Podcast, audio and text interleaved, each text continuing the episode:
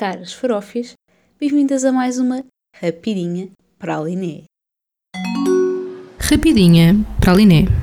Uma queca de curta duração. O gourmet de sempre. Olá novamente, daqui fala a Vânia e, num seguimento de uma rapidinha anterior, trago-vos mais um Fura Mitos, desta vez focado no fenómeno do K-pop como um todo, mas tendo uma questão muito mais abrangente no horizonte. Para chegar lá, nada como começar por designar o mito que vamos quebrar hoje. Será o sucesso do K-pop apenas um resultado de uma febre passageira típica do pessoal que só gosta do que está na moda? Vamos descobrir. Então, para dar resposta a este mito, eh, vamos ver a questão através de diferentes perspectivas, começando pela dos mídia. Se virmos as coisas pela perspectiva que nos, os mídia tradicionais principalmente nos dão, uh, dá a ideia que sim, que isto é apenas um, uma febre que só afeta adolescentes, um, que é parecido com o que já observámos, se calhar, com outros artistas mainstream. E apesar de, a propósito de, deste tema, por vezes se encontrarem muitos bons artigos e reportagens que não falam só do K-pop, mas também da cultura coreana, que é bastante interessante, uh, é que a vibe geral, uh, ou mesmo o que conduz a que, a que sequer estas reportagens aconteçam, é muito esta ideia de um sucesso viral temporário uh, e muito semelhante ao que já se observou, por exemplo, uh, com o Justin Bieber ou com os Tokyo Hotel, por exemplo. Uh, só que a verdade é que não é bem assim. Porque se formos ver isto na perspectiva dos fãs, uh, está longe de ser algo temporário, não digo para toda a gente, mas para uma boa parte, estimo eu. E porquê? Bem, para já, e se calhar pegando aquilo que estava a dizer ainda há pouco, a comparação com outros artistas, não houve propriamente uma afluência a toda a gente começar a ouvir música alemã por causa do sucesso dos Tokyo Hotel. No entanto, uh, com o K-pop não se trata de uma questão de de repente toda a gente ouvir BTS e apenas BTS ou apenas Blackpink, uh, e sim uh, vários artistas, e não só aqueles que são mais conhecidos, mas dá-se também uma expansão para outros estilos musicais, artistas que não são tão promovidos ou que não são promovidos no contexto da indústria tradicional, entre aspas, uh, do K-pop. Uh, esta é uma das linhas na qual os fãs, o gosto dos fãs evolui, portanto, em termos de conhecimento uh, da cultura musical, mas também pode acontecer uma expansão ao nível de outros interesses. Por exemplo, há pessoal que depois começa também a ver séries, dramas e que cada vez mais aparecem disponíveis em plataformas de streaming como Netflix, filmes, e temos o excelente exemplo do Parasita que teve imenso sucesso, não foi só entre fãs de K-pop, obviamente, mas é sem dúvida um ótimo exemplo de que não só os filmes de Hollywood merecem atenção, uh, eventualmente gera-se também curiosidade por outros aspectos, como comida, um, com um crescimento de uh, restaurantes, por exemplo, de comida coreana em Portugal, interesse ou curiosidade por outras tradições, por exemplo, relacionadas com artesanato ou vestuário, inclusivamente pessoal que aprende a fazer unbox, que são vestimentas tradicionais coreanas, uh, curiosidade por temas como a chamada Key Beauty, portanto, produtos de beleza, cosméticos, cuidados uh, com a pele, que são também tópicos bastante populares na Coreia, onde os padrões de beleza são até bastante restritos. E há quem vá mais longe, como falei no outro episódio, e aprenda, por exemplo, coreano, isso é uma aprendizagem que fica para a vida e temporário, portanto não tem muito, uh, ou que se envolva também através do canto e da dança, que não sendo aspectos específicos da cultura coreana, muitas vezes são motivados pelo interesse em fazer covers de artistas de K-pop. Uh, e nós em Portugal temos uma excelente comunidade de coverists, tanto a nível de dança como a nível de canto. Aliás, temos agora mesmo o K-Cup, que são os prémios para coverists uh, nestas categorias. Uh, e portanto há aqui um, um, conjunto de interesses, de gostos, de skills que são desenvolvidos a partir deste interesse, embora às vezes possa acontecer por ordem oposta, alguém pode começar pelos dramas e depois começar a ver K-pop, etc. E que lá está, não tem nada de febre, não tem nada de histeria, não tem nada a ver com aquilo que muitas vezes o preconceito uh, em relação a coisas que são populares leva a que se pense. Por outro lado, se acrescentarmos a esta discussão uma terceira perspectiva, que é a perspectiva de, do crescimento da indústria do K-pop, uh, vemos que aqui também o fenómeno não é de todo temporário, muito pelo contrário, é sim, um crescimento bastante intencional e, ao contrário do que se possa pensar, não foi algo que começou da Coreia para o mundo e sim do mundo para a Coreia. Isto porquê? Porque, bom, historicamente, uh, a Coreia do Sul esteve numa ditadura até volta dos anos 80, portanto, em plenos anos 90 as mentalidades ainda estavam um bocadinho fechadas Uh, podem pensar, fazer o paralelo com Portugal também, nos anos 80, se calhar as nossas mentalidades não estavam uh, tal como estão agora, porque ainda havia bastantes resquícios da ditadura. Uh, e como tal, em termos de abertura a sonoridades externas e mesmo a determinados tópicos ou determinadas formas visual, de apresentação visual dos artistas, havia um, um grande, uma grande resistência. Então havia alguns artistas que queriam quebrar esse molde e que por vezes enfrentavam censura e começaram então alguns por desenvolver uh, um pouco, acrescentar música pop num panorama em que na altura só só havia baladas, trote, que é assim uma espécie de estilo popular, quase tipo pimba. um dos casos mais, o caso mais conhecido seria o Soteji and the Boys. por outro lado, o Isuman também queria ter uma banda de metal, algo, acho que ainda nos anos 80, se não estou em erro. Uh, eventualmente, com a sua ida para a América estudar e de devido regresso, uh, acabou por trazer esta ideia de tentar usar a música pop como forma de abrir mentalidades. Uh, e com isto surgiram os primórdios do K-pop. Portanto, o primeiro esforço foi tornar a música pop e outros ritmos, outros estilos, como por exemplo o hip hop, socialmente aceitos na Coreia. E isso já de si era um, um desafio bastante grande, considerando que coisas como letras de intervenção, sei lá, criticassem política ou escola ou qualquer coisa eram censuradas, coisas como cabelos pintados ou piercings eram o que é o Carme e a Trindade, era um escândalo, uh, isto nos anos 90, sim. Portanto, foi assim uma grande coisa. Isto é só o início da história.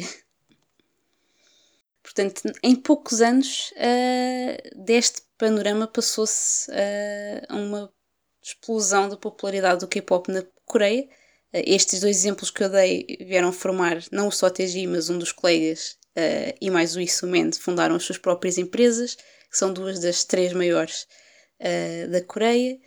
e conseguiram pouco a pouco popularizar o K-pop por outras bandas, conseguindo fazê-lo ainda no Japão também é extremamente difícil uh, porque a indústria musical japonesa também é bastante fechada, mas conseguiram fazê-lo, uh, neste caso, uh, a tal editora formada pelo Isumen, a SM, através da adaptação dos artistas às expectativas japonesas, cantarem em japonês, estilo de música adaptado ao público japonês, conseguiram.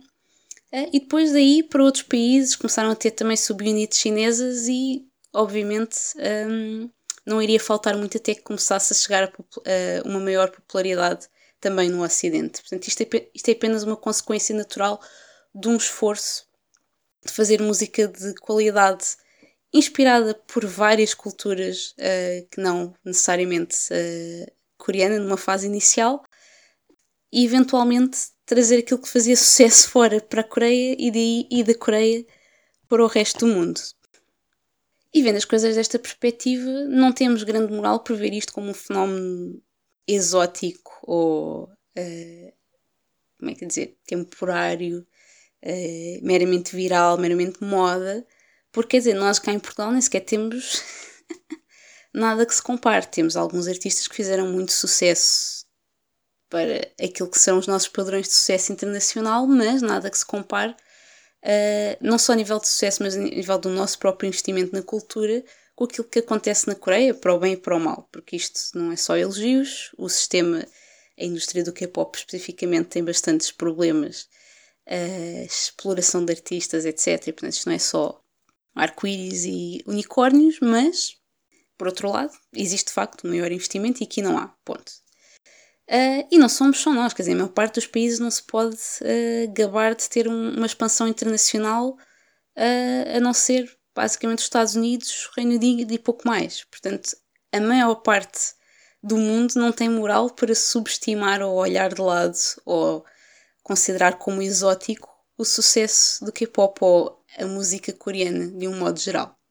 Isto leva-me à lição que eu considero que os mídias deveriam aprender, que em vez de tratar o K-pop como uma mera moda e de divulgar sempre o mesmo par de artistas ou de músicas, sempre passar a mesma música dos BTS ou das Blackpink na rádio, realmente tratar uh, o fenómeno como uma possibilidade de quebrar esta hegemonia do, dos Estados Unidos e do Reino Unido e de termos música de qualquer lado a passar cá e a nossa música a passar no outro lado qualquer. Ou seja, por outras palavras, a grande questão que eu quero chegar é por que não divulgar toda a música por igual, independentemente do seu país de origem e de língua é quem é cantada? Ponto. Pensem que nós que ainda por cima temos imensos artistas que cantam não só em português como em inglês, muito facilmente temos uh, material, digamos assim, uh, para chegar a outros pontos do mundo e ter sucesso, e não digo apenas sucesso monetário, mas pessoas que gostariam de conhecer os nossos artistas e não eh, simplesmente não ouvem porque não conhecem, mas se conhecessem adorariam. Eu sinto que sou muito mais feliz por conhecer e gostar dos artistas que conheço e gosto e gostaria que mais pessoas tivessem essa oportunidade e eu ter essa oportunidade em relação a países que não, não recebem essa exposição e portanto vejo o, o sucesso do K-pop como uma porta de entrada para isso e não como um, uma modinha e gostava que mais pessoas vissem as coisas dessa forma. Já que os mídias não o fazem, proponho que nós aqui quebremos então essas barreiras. E portanto, tal como a música portuguesa não é só fado ou pimba, também na Coreia do Sul a música não é só o típico K-pop que vemos uh, retratado nos mídias. Como tal, vou deixar aqui algumas recomendações para quem acha que não gosta de música coreana porque viu aquele single na televisão N vezes e ficou farto. Começando assim com algo mais na onda de hip hop e indie em conjunto, vou recomendar-vos uma música que na verdade já recomendei, mas não quero mais. e que é uma das minhas favoritas, chamada Home is Far Away, que junta o trio de rappers Epic High com o cantor Hoyok da banda Yoko.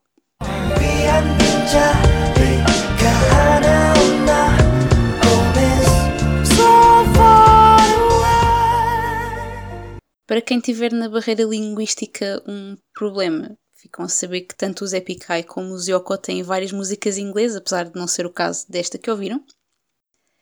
E agora, ainda um pouco numa sonoridade que se pode considerar indie, mas puxando agora mais ao rock, com um toquezinho de quiçá nostalgia dos anos 80, vou recomendar-vos uma música dos Day Six, haha, chamada Talking To.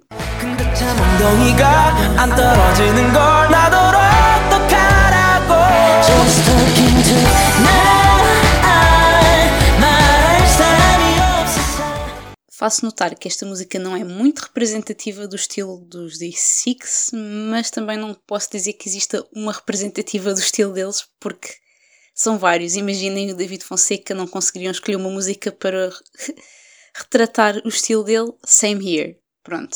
Uh, mas esta é de facto bastante particular na altura em que saiu. Surpreendeu-me bastante, portanto, daí a recomendação. Agora, passando a algo mais, talvez não sei, indie RB? Bom, não sei, mas para quem gosta de letras e crítica social, deixo-vos a Instagram do Dean.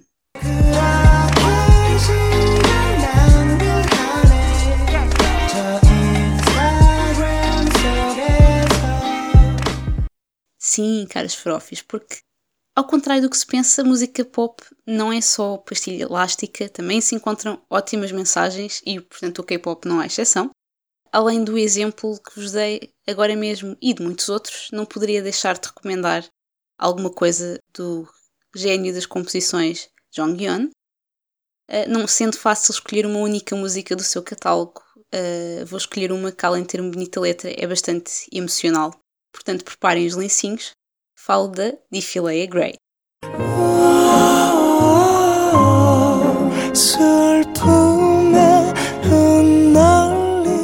E agora, para abanar um pouco o capacete, não pensem que é só pop ou que volta e meia apenas uma incursão ao indie, também há rock e também há rock pesado na música coreana, apesar de não ser tão frequente. E para o mostrar vou sugerir uh, a música Barriers dos Bursters, que é uma banda relativamente recente, e esta música, bem como outras, tem versão tanto coreana como em inglês.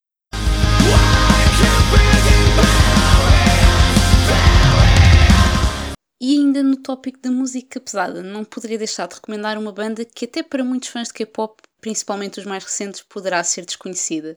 Falo dos Trax e, neste caso, vou recomendar-vos a Paradox.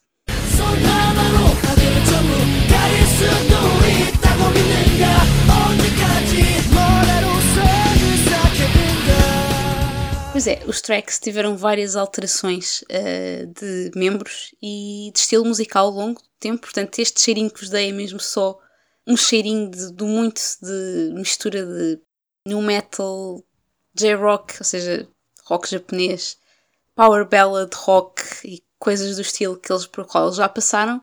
E para verem o quão diferente uh, a música deles consegue ser, vou mostrar-vos também a música com que eles terminaram a carreira Deixo-vos a Escape, que é em inglês.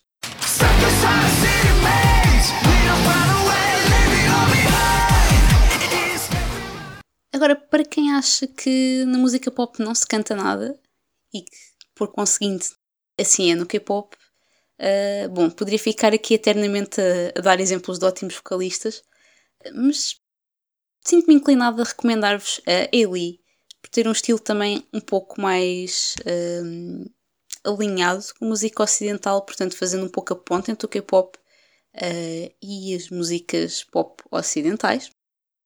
Fiquem com Mind Your Own Business.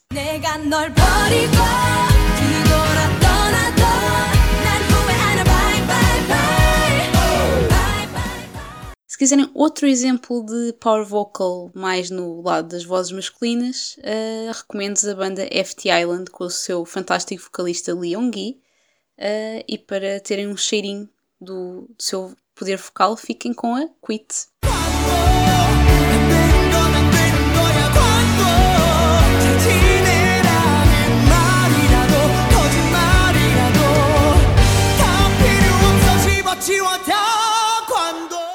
E agora, para as farofas que gostam de anime, tenho uma coisa para vocês. Sabiam que vários artistas coreanos já cantaram openings ou endings de anime? Pois é. Olhem, há muitos anos atrás, eu, muito longe de imaginar que iria gostar tanto de K-pop, já ouvi uma artista coreana, a Yunha, que tinha o ending de Bleach Hokiboshi. Ora, vejam lá.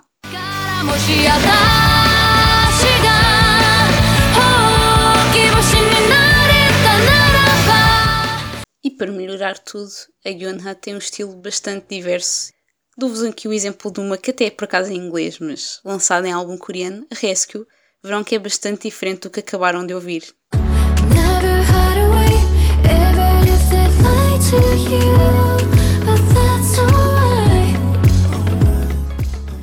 E nisto acabaram de ter mais uma sugestão de uma música com uma bonita letra, mas não vos deixo sem recomendar ainda outra, neste caso da Amber, a sua bonita Borders, que mais uma vez é em inglês, portanto qualquer farófio que saiba inglês poderá compreender a mensagem que é bastante importante.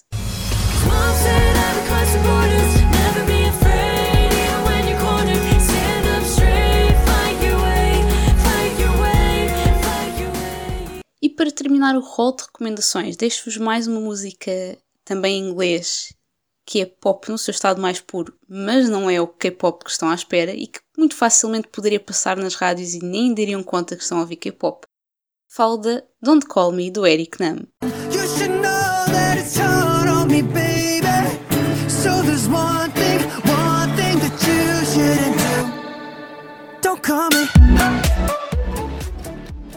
E pronto, se gostaram destas recomendações, mas isto foi muita informação, não se preocupem que, como habitual, vai haver uma playlist divulgada após o lançamento do episódio. Agora, ajudem-nos também a quebrar estas barreiras, caras frofis. Que músicas gostariam de recomendar? Venham elas, sejam em que língua for ou de que país for, comentem-nas nas nossas redes sociais em Queca Praliné.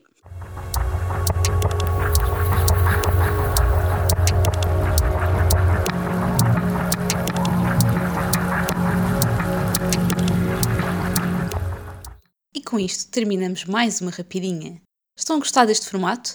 Têm mais alguma coisa a acrescentar? Ou têm ideia de outros assuntos que gostassem de ver debatidos com um toque gourmet? Encontrem-nos nas redes sociais em Queca Praliné e deixem o vosso contributo.